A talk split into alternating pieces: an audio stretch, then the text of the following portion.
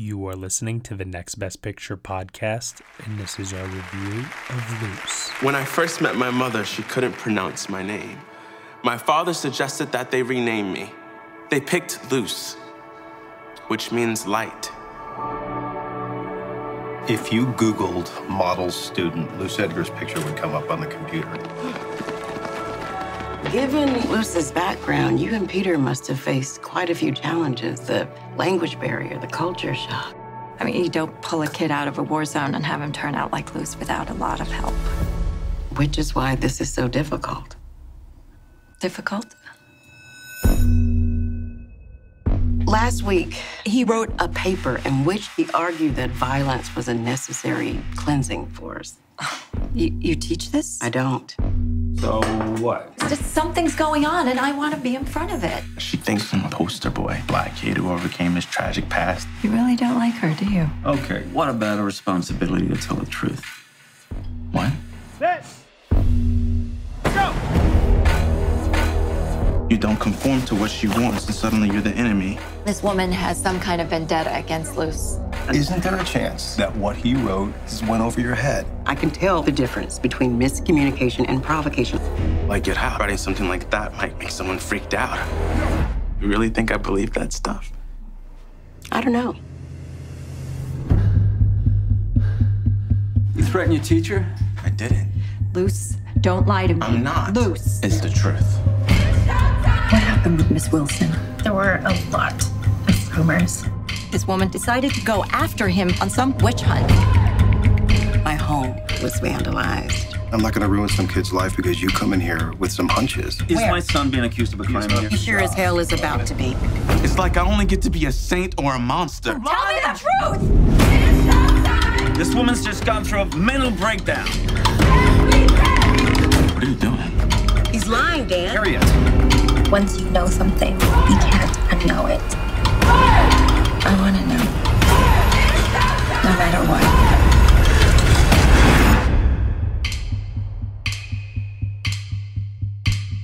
Just goes to show you.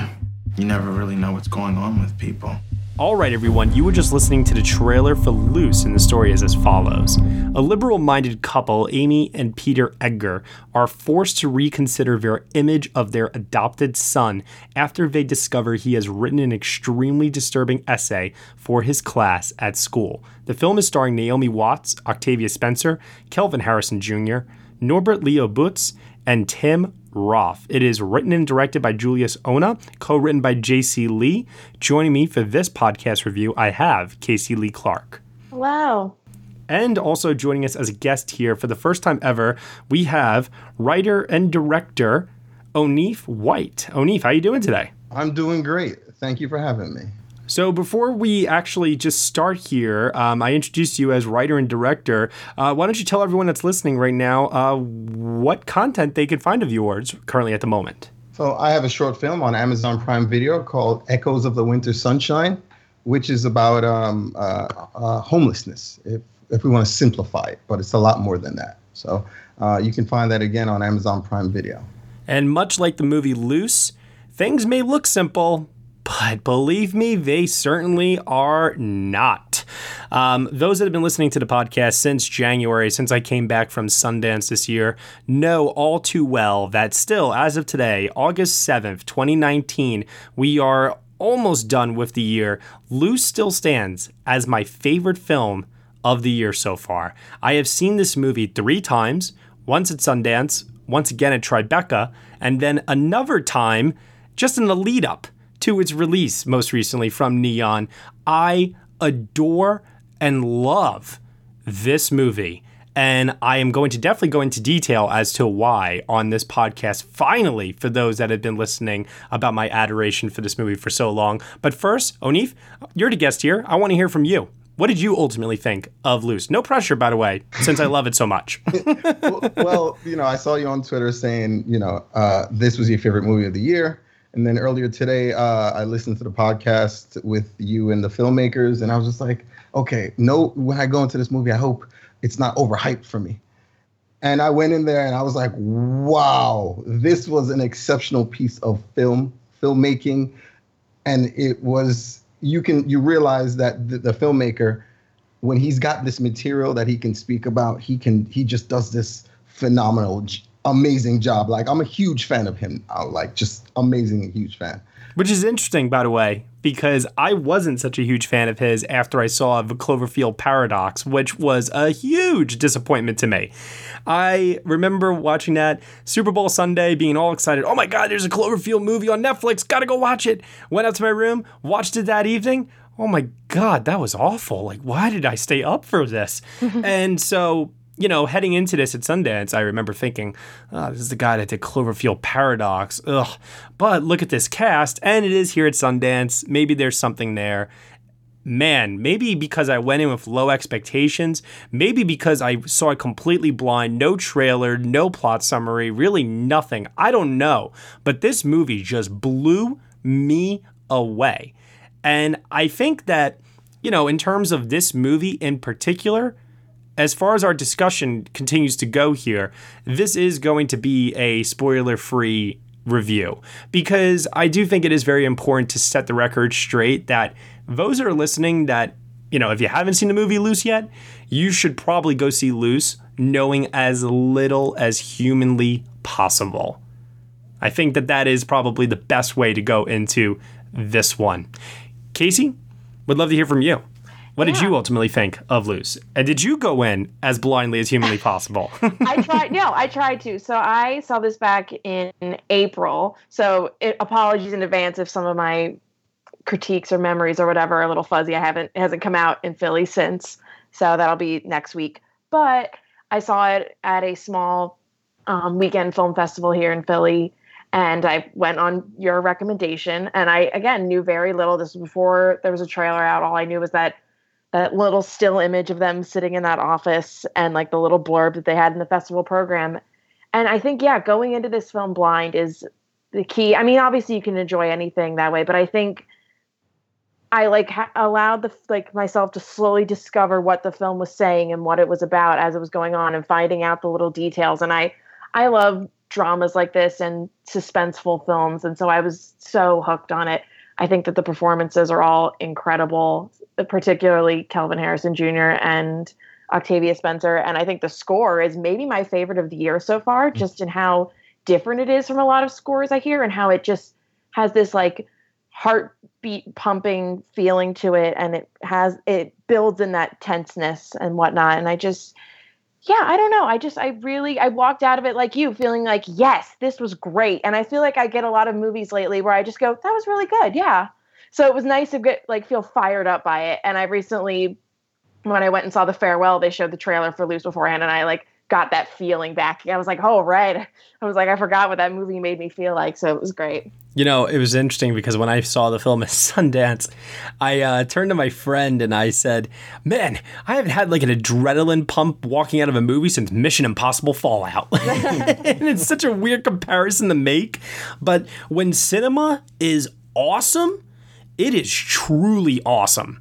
And this is a movie that is pure cinema. And when I say pure, I mean no bells and whistles, no CGI tricks, nothing really that goes into it uh, from a visual standpoint that's like, whoa, they did this all in one shot, or oh my god, the black and white cinematography. There's like, there's nothing about this that is like a gimmick of any kind whatsoever. It is just a solid screenplay, a solid cast, solid direction.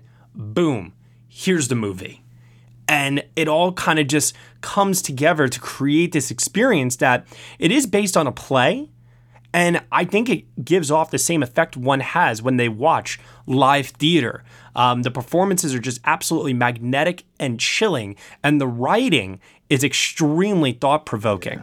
Yeah, I feel like you never really fully see where it's going to go. Like, you can't, I don't think you can predict the beats that are going to happen. And so, like, there's a lot of moments that are very shocking solely because it's like, it does play out like live theater in that way of like, oh, what are these people going to say? What is going to happen here? It's yeah, definitely.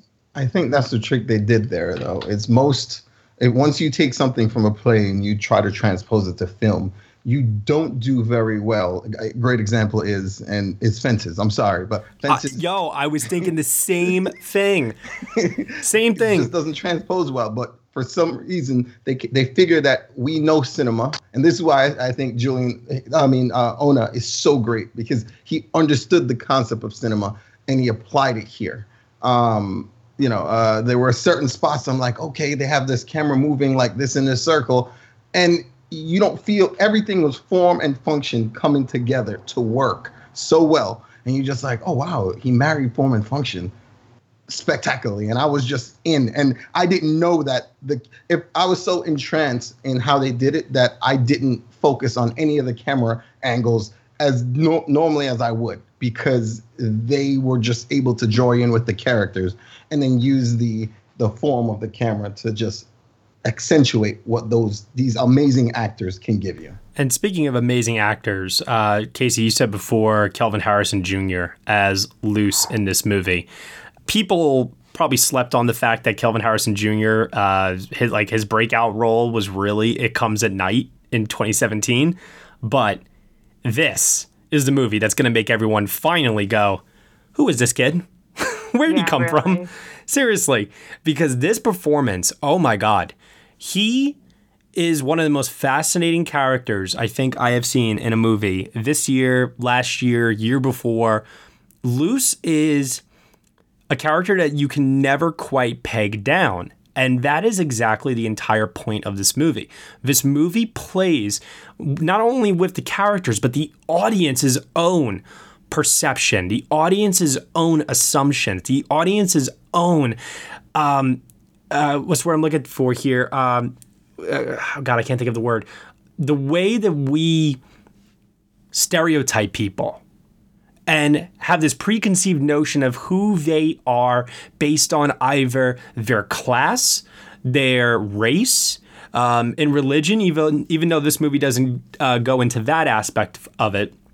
But what this movie does explore, I think, maybe more than anything else, ultimately, is what it means to be an American in 2019. Mm-hmm.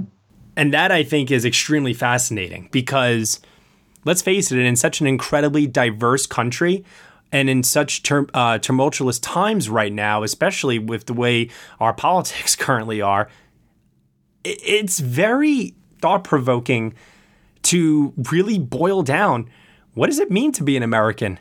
What does it mean to be a good citizen? What does it mean to be uh, this ultimately just this good son, this good friend, this good leader? Like, who is this person? What defines him as a person? He's got his own idea. Everyone else has their own idea. And the movie doesn't ever, I don't think, ever give us a clear answer. It just presents everything out there and it leaves it up to us, the audience, to figure it out for ourselves. But can we really? Can we really boil down who a person is? So, with watching this, um, I grew up in a space like Luce for a, a certain time period because I'm from Jamaica originally.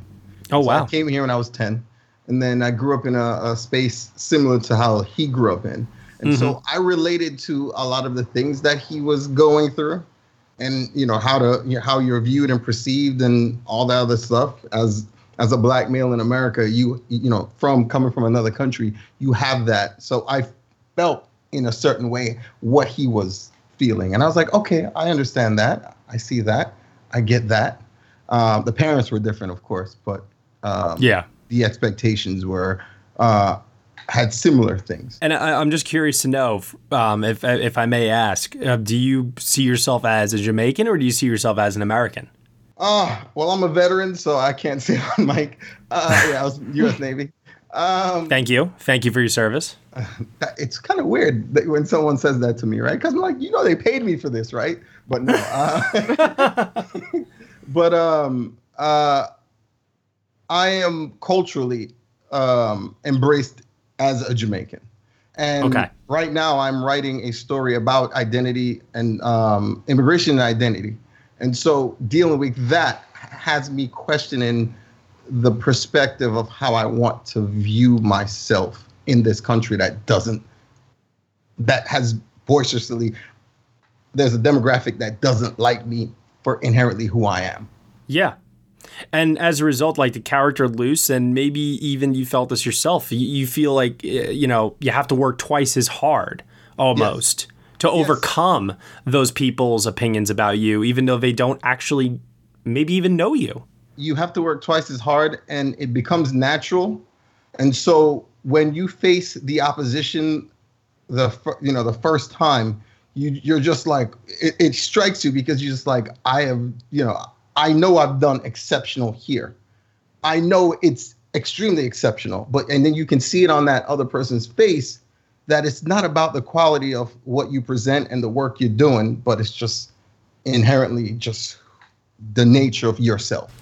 Mm-hmm. And so yeah, I've I've gone through that step and it, it hurts and bites and the best thing you can do is just move along and just you know i'm lucky i grew up with the parents that i have to just i can just go ahead and just hey let me go kick this other side of the bucket and see what falls out Yeah.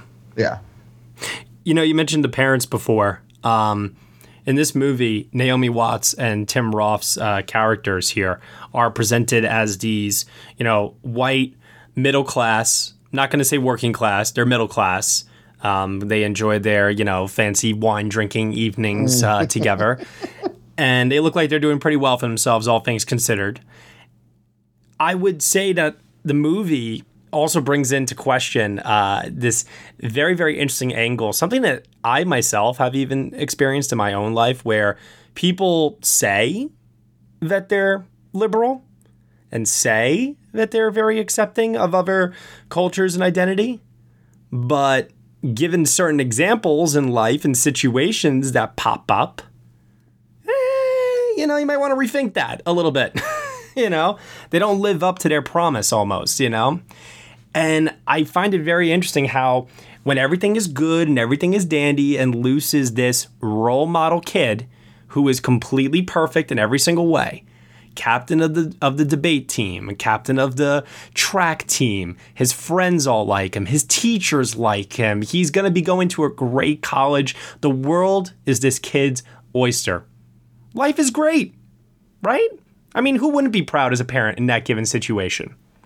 And then once things start to turn sideways because of Octavia uh, Spencer's character, uh, she plays uh, Luce's teacher in this, Harriet Wilson.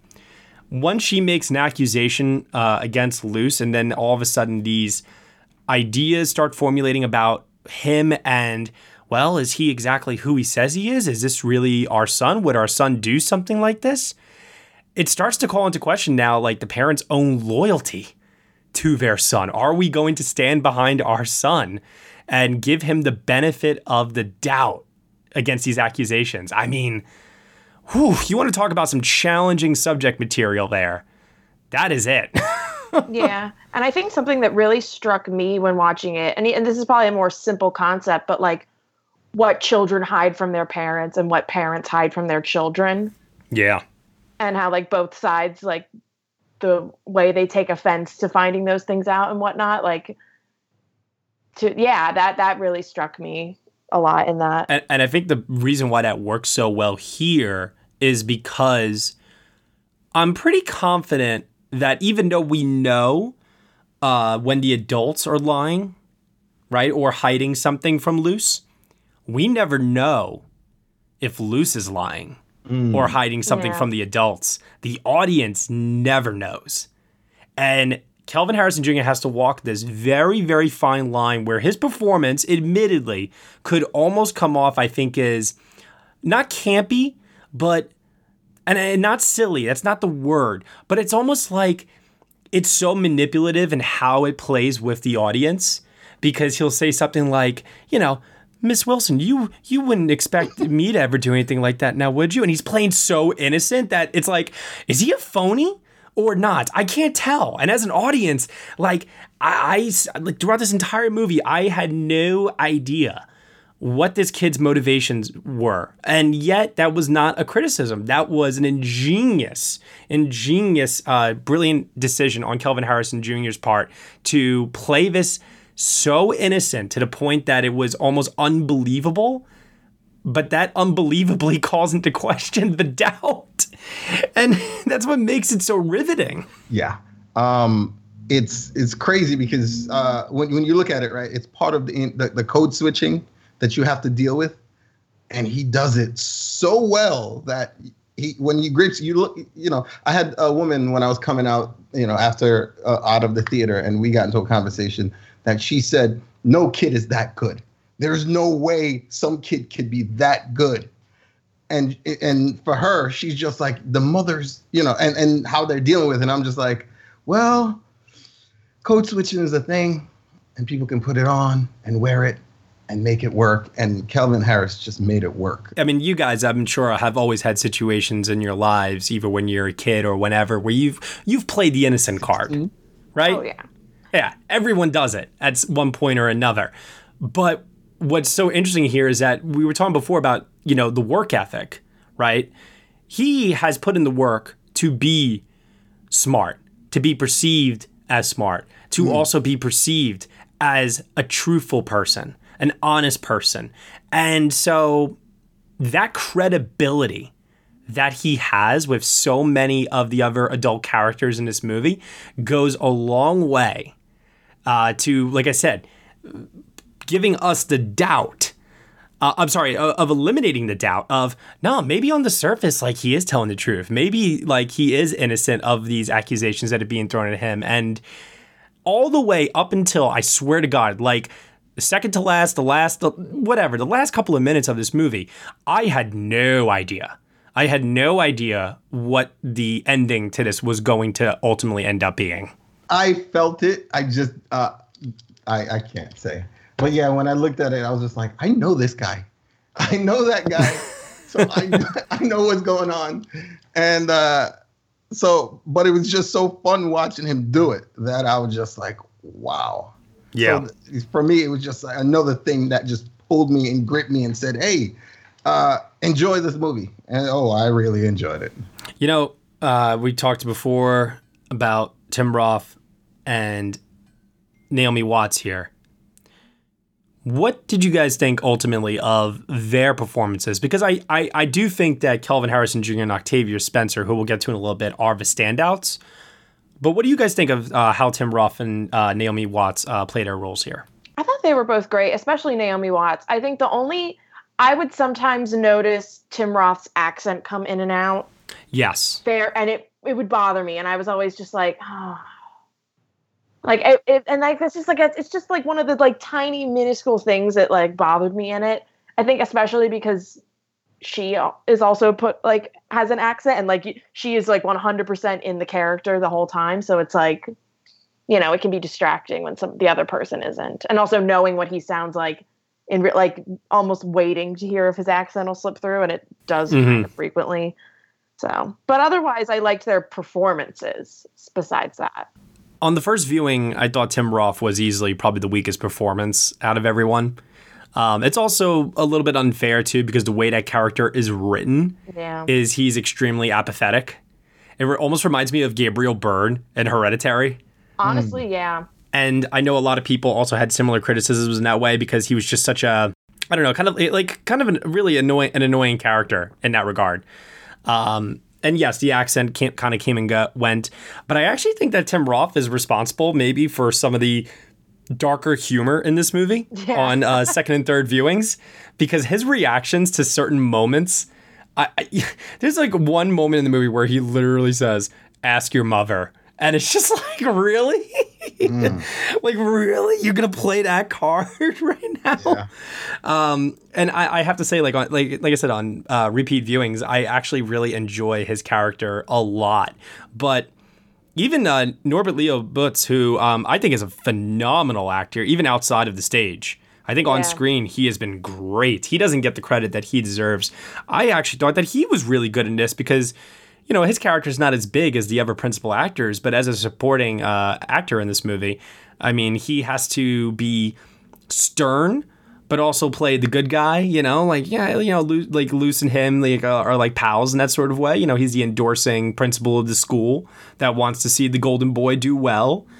And then there are moments in the movie where he's got to kind of like turn it up a little bit and kind of put his foot down. And I think that Norbert like really sells the drama of that very very well without going over the top. It just it's you know it's it's in service you know to the rest of the story. Yeah, and it felt believable. Exactly. Well, and that's the thing too. Outside of Kelvin Harrison Jr.'s performance, like I said, that skirts the fine line between believability. I found everyone else's performances in this to be extremely grounded and very believable. Well, Norbert's performance um, reminded me of. I, I don't know if you guys remember. Was it last year when OJ was getting out of prison and he had to do his um, his uh, whole sit down, his parole hearing thing, and they had him on Mhm. TV, and they've got he's sitting there, and you've got the guys asking him questions, and they're enamored with him. They're just like asking him questions like, "Wow, this is like talking to him like this guy wasn't, um, you know, this person murderer or however you want to put it, right?" And Norbert's character reminded me of that with um, with uh, Luce Yeah. where he he was just enabling in those in those ways and he played it so well and he walked that line so well that it just brought my mind to enablers who do things like that Yeah, like can we all just get back to the way that things were before where we didn't have like all this drama and we can just view this kid as the golden kid that's going to like make our school look great? Can we all just get back to that, please, you know? that's what it was. So he he gave me that. And and so that uh, that's another reason why when you when you think about Luce you think about just the the golden moment. Like i don't know if you remember oj running through airports uh, on hertz commercials but he had that golden moment look on himself right that, Yeah. yeah presentation so um yeah that that spoke volumes to just uh, just the storytelling. It was just, the actors here were great. Even I, I don't, I didn't hear Tim Roth's accent, but I thought just like you when he was like asking your mother, I thought he was phenomenal in in that parent mother father dynamic. he just doesn't want to deal with it. Yeah. He really doesn't. You know, he tells uh, Naomi Watts, I, I wanted a simple life. You wanted to turn everything into a political statement. Yeah, but she was also a doctor, right? So I mean, she was Yeah. off trying to get her degree, do all the stuff, and become a doctor, and then get settled, and then so, you know, she chose, you know, not to do it and um, adopted a kid. That's another angle we could view it as. At least oh, there's so many different there's so many different perspectives in this, and uh, quite honestly, like like I was saying before, the writing in this movie I think clearly outlines everybody's backstory extremely well, their point of views, their beliefs very well. That you know, like it, it's great to me, Onif, that I- that you said that because that's not even really necessarily like a part of the movie, but you're able to infer it based on other things that are in the movie, and you're able to kind of construct like a backstory for that character based on that. Like that's that's great writing, right there. right? Just Yeah. phenomenal writing, directing, because it's presented visually, so you can just uh, feast on it and go, okay, all right, I get what's going on. Mm-hmm. And yeah, these guys are great.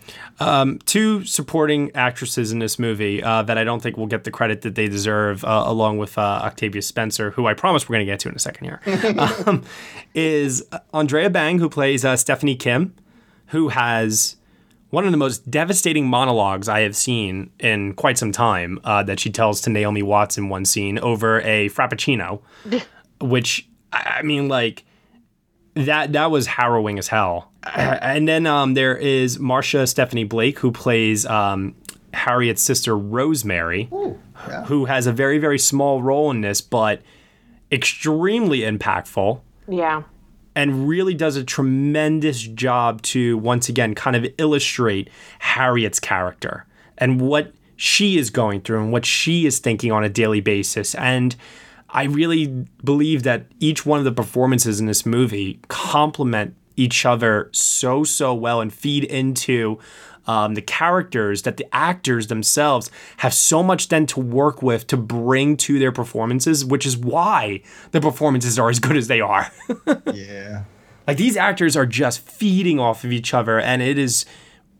I'm going to use the term again. It's just riveting to watch when actors are really at the top of their game as they are in this. Uh, yeah, and just know their character. It, it felt like each individual was invested in what was. You've seen movies where people aren't invested. These guys are really wanting to tell this story, and they felt it. And I was like you, just I need to watch it again. And everybody gets a moment. Yes. That's the, that's the other thing. Everyone in the cast gets a moment to shine. Um, but for my money, I think this is the best performance of Octavia Spencer's career. Yeah. And she's been really, really good these last couple of years. I think it's also because it's so different from other things that she's done. And I know she just did Moss, but so like we're, we're not going to get into things that are different for her. But like, especially because I had seen this before that came out. Um, just to see her not be this like comedic side character that I feel like she's been relegated to, even in serious films. Like Hidden Figures, Shape of Water. Yeah, to have her, and even the help to some extent, like, and she'll have like dramatic moments in those films, but like, you know what I mean. Yeah. And so it was nice to see her get so much to work with, and even when she would make decisions that I wouldn't agree with, I always felt like I was on her side. Yeah. Or at least saw things from her perspective and could understand. Exactly. Mm-hmm. Totally agree. I I think that in terms of how stern she plays this role, how confidently, but those moments of vulnerability with her sister, um, I, I think that it's just such a layered performance from her, the likes of which we, I, I think you're right, Casey. We haven't had an opportunity to really see something like that from her. Maybe since, um, I don't know. I hope I'm not like, you know, missing something else here, but uh, I was thinking some, since something like Fruitvale Station. Yeah, that's what I was gonna say. I, I think that she is tapping into something here, like all the other actors are, uh, where she's really, really able to convey exactly who this character is, express what this character's beliefs are extremely well. Not just because the screenplay is laying it out in dialogue for her to say, but I can really get the sense that this is Octavia Spencer, like actually being uh, an actor as opposed to being what I like, kind of like what you were alluding to, to there, Casey, where it almost feels like she's being pigeonholed, or people are telling her, "Hey, can you just do like that thing you did in the Help for this movie? That's why we're hiring you. We want you to do that." You know what I mm-hmm. mean? It feels like here she's, and admittedly, also in Ma, you're you're right about that. It, it feels like she, we're really getting a chance to really see what she can do, and reminding people, no, no, no, Octavia Spencer is more than just those comic side characters with a few good moments sprinkled out through and here and there. She is capable of so much more than that. I think it's because she comes from the um, the demographic, and maybe she has a different view, but she comes from the group of individuals that have the ideological arguments between what she's having and what Luce is having. Mm. And so she comes from that, and she can feel it and go, "Hmm, we are." Uh, w- my group is could possibly be wrong. So, but I want to present their argument better here. And so I think that's why she's able to bring that out because she is of that demographic. Yeah. Yeah. And one of the strokes of genius, I think, with this movie in particular, and why it lends itself so well cinematically to some of the uh, dialogue scenes between the characters, was the decision to make Luce the captain of the, the debate team. Mm. Mm-hmm.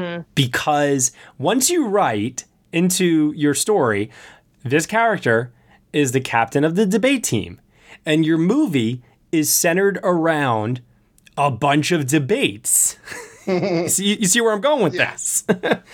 so when he has like his back and forth scenes with Octavia Spencer, it's electrifying because the movie now is provoking the audience as much as it is provoking the characters. It is forcing us to ask questions. Things like, you know, civil liberties, beyond a reasonable doubt, identity, assumption. Uh, there's like a bunch of different things that these characters, these two sp- specific characters, uh, go back and forth on multiple times in this movie as teacher and student. And uh, that that it, it's resulted in some of the best dialogue I have heard this year, precisely because it is something that's engaging me on such an intellectual level while watching the movie. Yeah, it is. There's even some smackdowns in this that Oh, when someone like lays the smackdown and like there's just a line of dialogue and like I remember each time I've seen this movie, three times I've seen this, there are a couple of times in every screening where the audience just goes, you know, they have like that kind of reaction to a line of dialogue that one just says to the other, where it's just like mic drop, boom.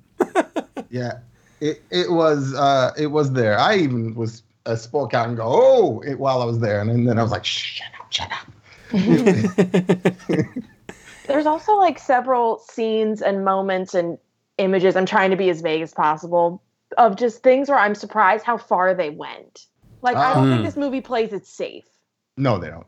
Like there's several scenes where I was like, "Oh, you went there," in Yes. like various different types of ways. But like, I, I remember finding that like very startling, and I appreciated it as a viewer. That because I feel like this type of film could have played it safe, and I'm or like could, could have been something that it wasn't, and I'm glad that it kept surprising me and like because especially when it starts of like, oh, we're getting this like, you know, almost teen drama with this the parent angle and the teachers like you know Yep. it could get into i don't want to say soap opera territory but like you know unnecessary drama when this feels like entirely valid and things feel like real and that feels like tangible I, I know what you mean by that because I remember there were a couple of times in this where I was really, really worried that the screenplay was going to teeter into overdramatic territory.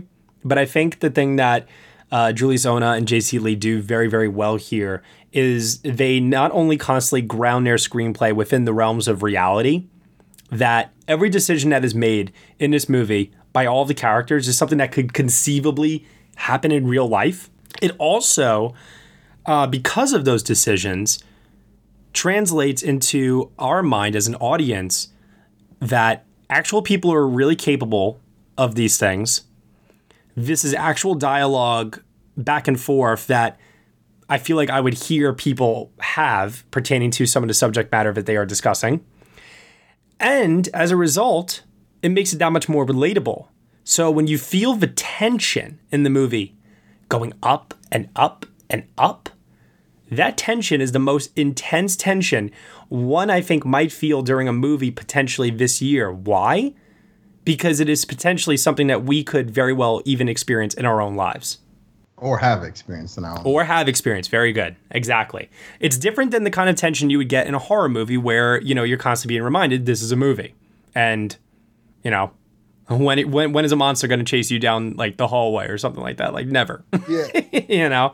Yeah. So he- here, though, you know, being called out for something that, granted, you know, is very specific to these characters, um, but just having your belief system challenged or your credibility challenged, your honesty called into question by somebody else. That's a very scary thing in the moment where if you're like not prepared and you're being blindsided by that kind of like accusation, I could imagine one's heart beginning to pump and getting scared and being like, "Whoa, where's this going? What, what what's happening here? You know, what are we talking about exactly?" That that's a genuinely frightening thing. Which wants me to ask a question. Casey, um, you, you mentioned something earlier, so I want to ask who do you, when you view this story, right, from a perspective matter, who do you view as the villain and who do you view as the hero? Ooh, I don't know if it's that black and white. yeah i don't know because as i'm watching it like i kept siding with octavia spencer's character and maybe that's because i think of luce and his friends i think oh they're teenagers Mm. they don't know what they're saying and what they're Mm, doing Okay. Okay. i have more of that mentality of it because i'm i don't i don't know if i'm ever fully on his parents side i don't know if i'm ever fully on his side but i always felt like at the end of the day i was always on harriet's side but I don't know if there's really a true villain of it, even if I don't agree with Luce a lot of the time. I also can always kind of see where he's coming from or understand, like we said before, the expectations put upon him and whatnot. So I don't know. I guess, yeah, at the end of the day, I side with Harriet the most.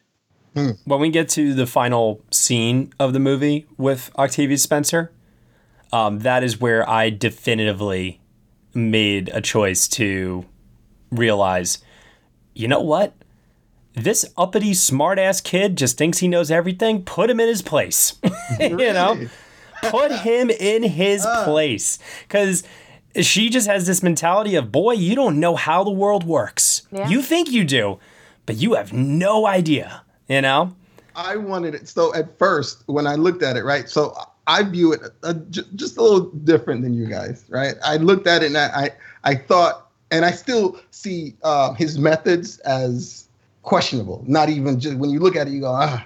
But when I had to think about it on my way home and I was processing it, I was just like, you know, the the moment I opened my door, I was just like, yeah, when I think about the the generational gap and just what's going on with young people and all these things and being a black person and seeing that past generation doing things and sure they marched in the streets but and protested but that protest hasn't really gotten anything done Eh, people are protesting but yeah. they're still getting shot then i looked at what luce did and and what happened um, and certain parallels and motifs that they used to symbolize something i was just like I kind of side with Luce here.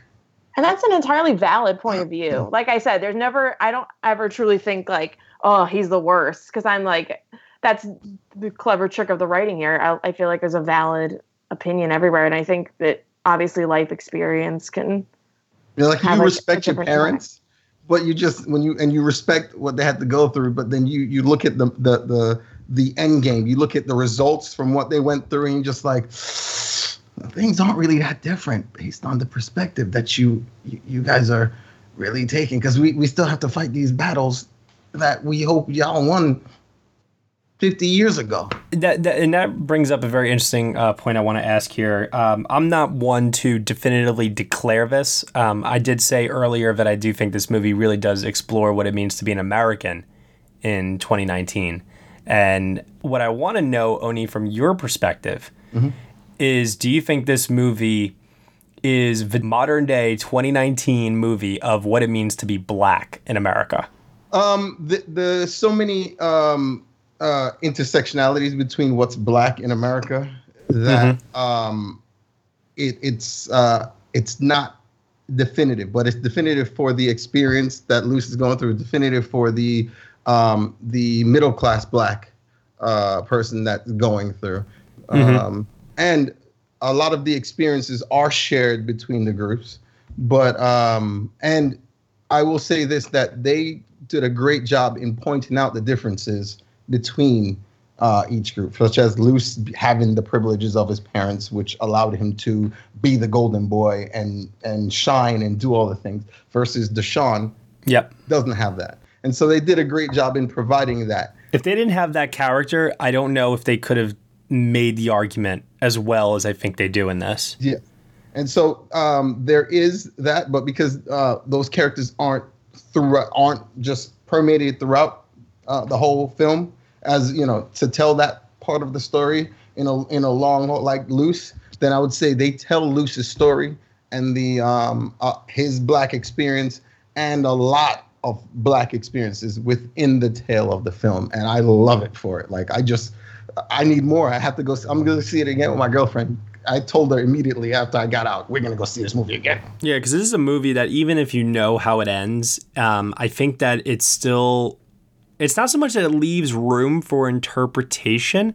What it does leave room for is for you to take the maybe the side of a character, of a different character, maybe even. Try to see things a little bit more from that person's perspective while watching it. Um, ask yourself more questions. I don't believe that you can watch this on a first time viewing and ask yourself all of the questions that this movie is presenting. I really don't. I think there's too many questions.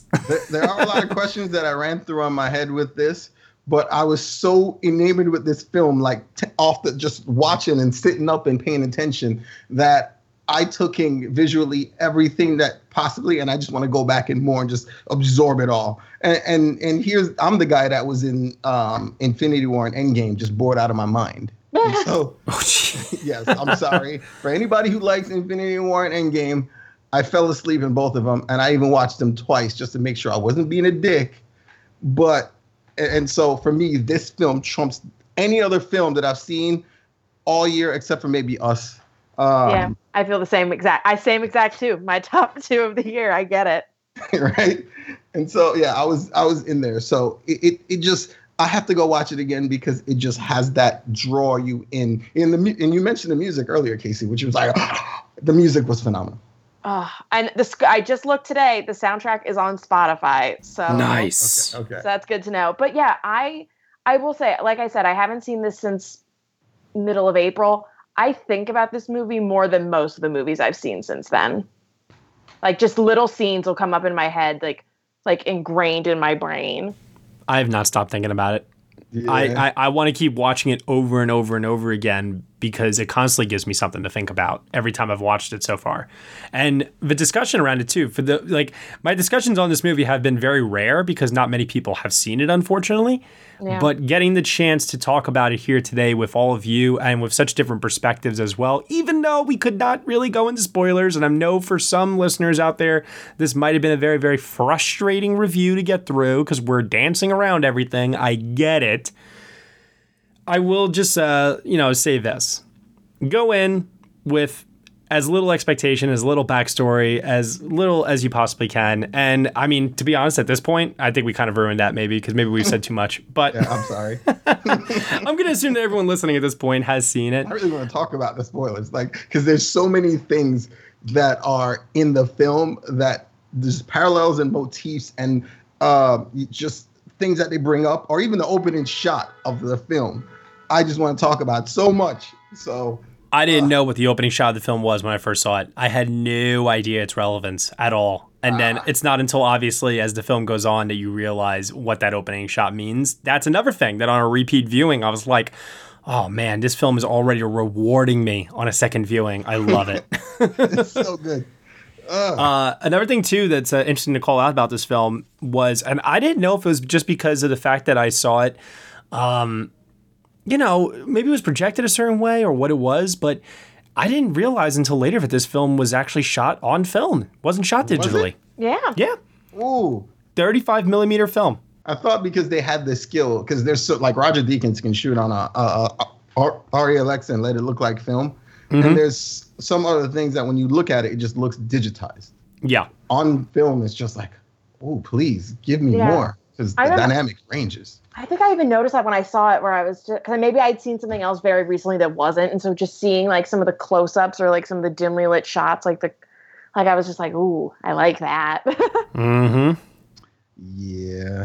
It almost makes it feel classical in a certain way. yeah, this film feels like something that doesn't. I don't want to say doesn't come out anymore, but like kind of like those films of like the '90s and 2000s types of dramas The that I re- mid-range that I really like. Yeah, Yeah.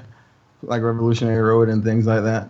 yeah. Yeah, or um, what's like one I could think of off the top of my head, like the Sweet Hereafter is one, or In the Bedroom Yeah. is another one. Like these intimate, personal dramas. Like I said, with no bells and whistles, just good script, good actors, good filmmaking. Good directing. Because Exactly. he allowed his characters to to work and go and he saw it there was nothing there's no mess anything wrong with tone and how he was directing them there was none of it it was just everything fit so well and the jigsaw of the film when you run everything back to just working out the plot itself and how everything worked to it was all just amazing and Yeah. there is a jigsaw by the way folks for you guys to run back just enjoy it it's so fun It's a great, great cinematic experience this year for sure. We're up to the point now where we're going to give our final thoughts on the movie. Great out of 10, any Oscar potential as well. So, Onif, do you have anything left to say about Luce that we haven't said already? Uh, any final thoughts? Wow. Um, just I had a great experience, and I thank you for recommending it on Twitter and having me on so I can have this experience. So, uh, like I said, it's my favorite film of the year so far, and we're what eight months in. So I'm gonna go with ten out of ten. If I'm gonna put a number on it, I hate to put a number on things, but that's the that's the easiest way to to, to you know explain. Um, but you know how we do things around here. so yeah, I'm gonna put that on there and say, please just go out and check it out and have this experience that maybe you are not aware of, or maybe you've never seen before, or maybe you want to know about. Go enjoy because there's it's not just one character; it's multiple characters having this thing, and you experience and enjoy and love every every one of them for having this experience and sharing it with you. Casey? Yeah, I think everything that I've thought has already been said. I, I can't wait to see it again. I think that now, having seen it once before and then having this discussion, I think I can go into it on a second viewing with so many more ideas and maybe go into it with a different person's perspective and whatnot. And I'm, yeah, I don't know. I just, it says a lot that I saw it back in April and I've seen a lot of things since, and it still is the one where I'm just like, yep, that's it's that great. Like I don't even have to think about it, but it also is something where little scenes play in my head so much and like just get under my skin and make me really think about them. So on the NBP scale, I give it a 9 out of 10. Mm.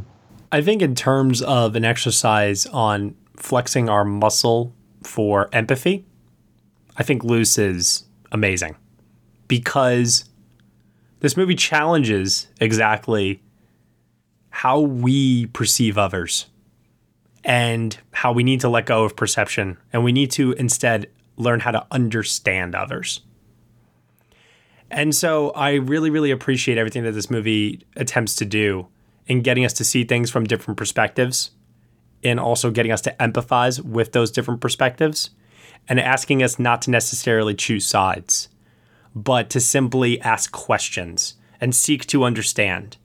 And I think then if we can walk away from Luce and apply that in our own lives, it'll make the relationships that we have with people a lot more honest, a lot more open, and a lot more meaningful because let's face it, you never really know what's going on with people's lives.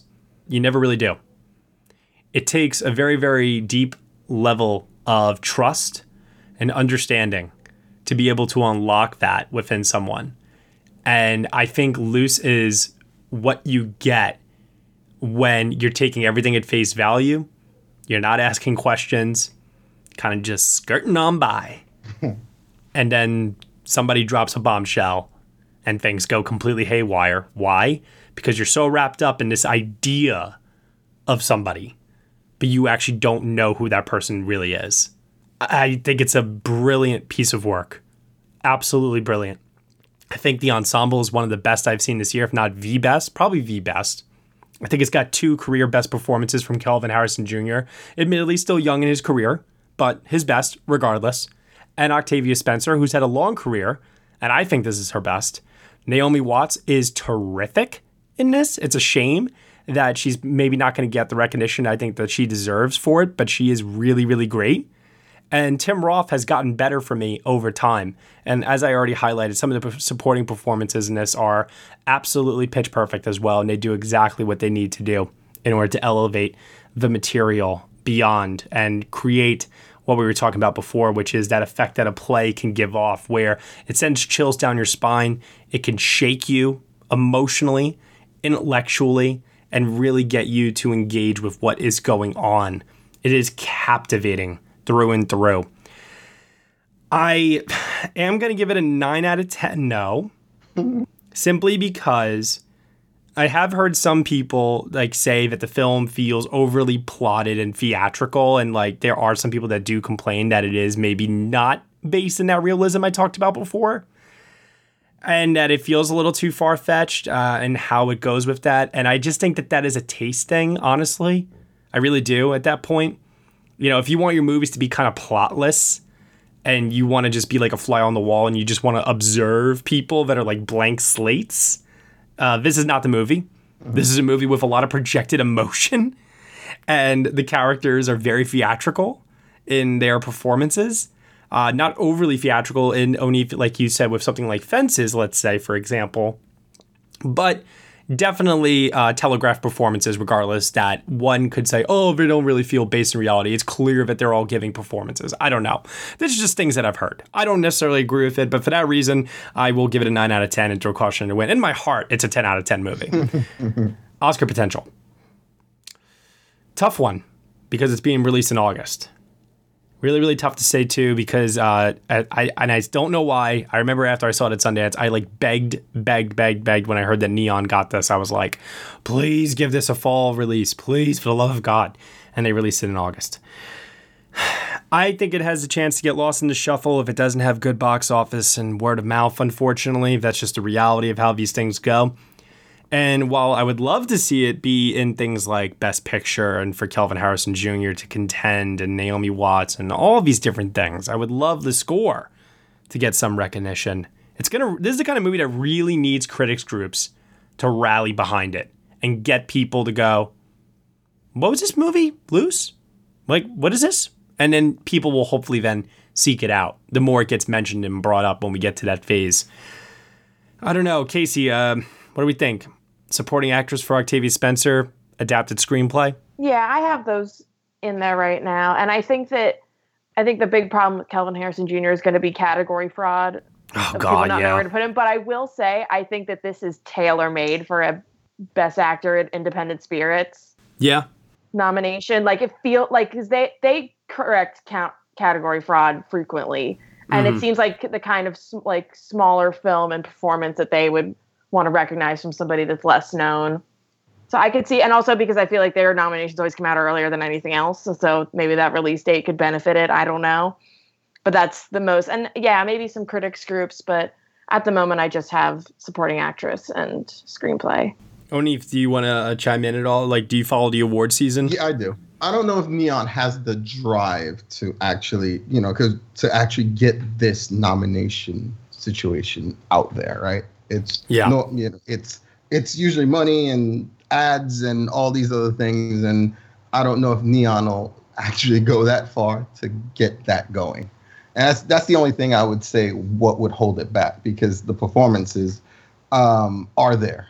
Uh, the and it's worth it. I don't know if this is like in the '90s with Boys in the Hood when that as a small picture, and this is bigger than Boys in the Hood, as a small picture was able to get that. I guess Columbia pushed that that whole thing for the narrative. Mhm. Um, but I don't I don't think Neon has the. But what do I know, right? But I, I, I don't think I don't know if Neon has the, the juice for it. I mean, it's tough because like even with Octavia Spencer, I mean, clearly I think if you poll a lot of people, I really believe if everybody has seen you know her, her entire filmography, I genuinely believe that Luce would be ranked as her best performance probably.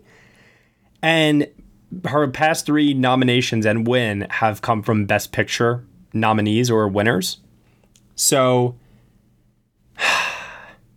it's tough it's tough when you consider also too Onif, like you said, like Neon may not necessarily give it the campaign that it deserves, and I'm already getting the sense of that already. Even though I've been like banging this drum since January, like Toni Collette last year, I am not giving up on this. yeah, she got so. ah. I am going to keep up with Luce being a contender at the minimum for Octavia Spencer and the screenplay as long as I possibly can. As long as I can. Screenplay, it is. It it Yeah. really, really, really, really is. The translation is just. They really went to work on it. Mm-hmm. I'm I'm just I really I can't wait to see it again.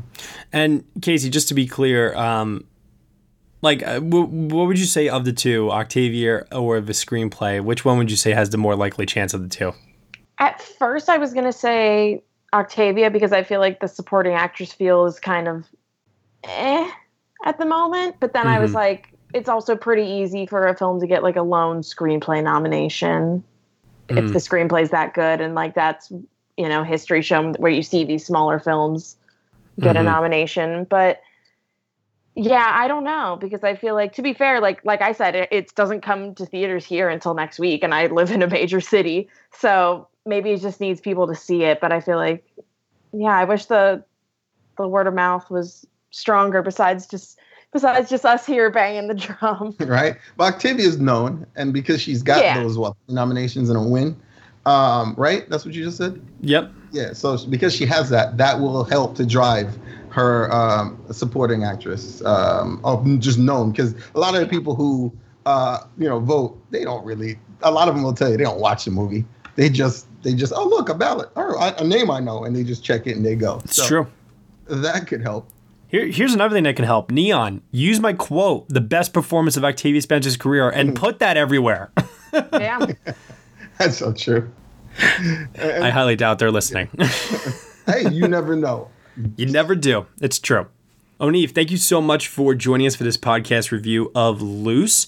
Tell our audience one more time where they can find you on the internet and what you've got going on. Well, I want to say first of all, thank you for having me on. It was a great experience. It was great meeting you, Casey, um, and obviously Matt. So thank you for that. uh, you can find me on Twitter and Instagram at Black Space Magic, and you can find my work, my film Echoes of a Winter Sunshine, on Amazon Prime Video.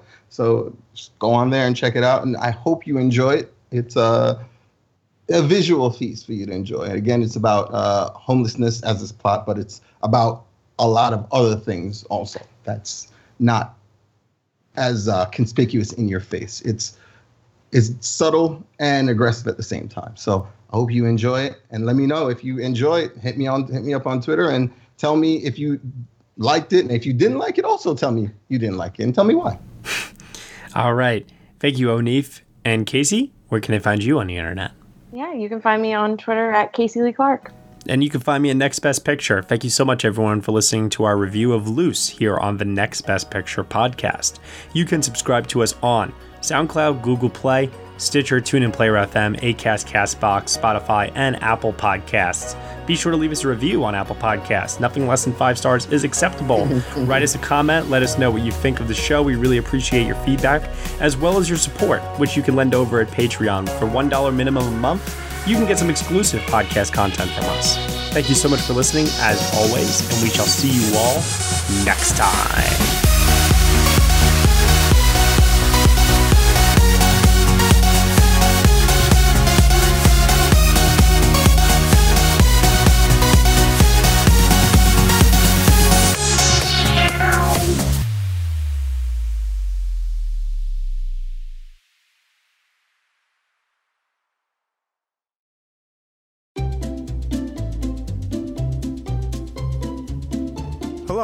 Welcome to Novel Conversations, a podcast about the world's greatest stories.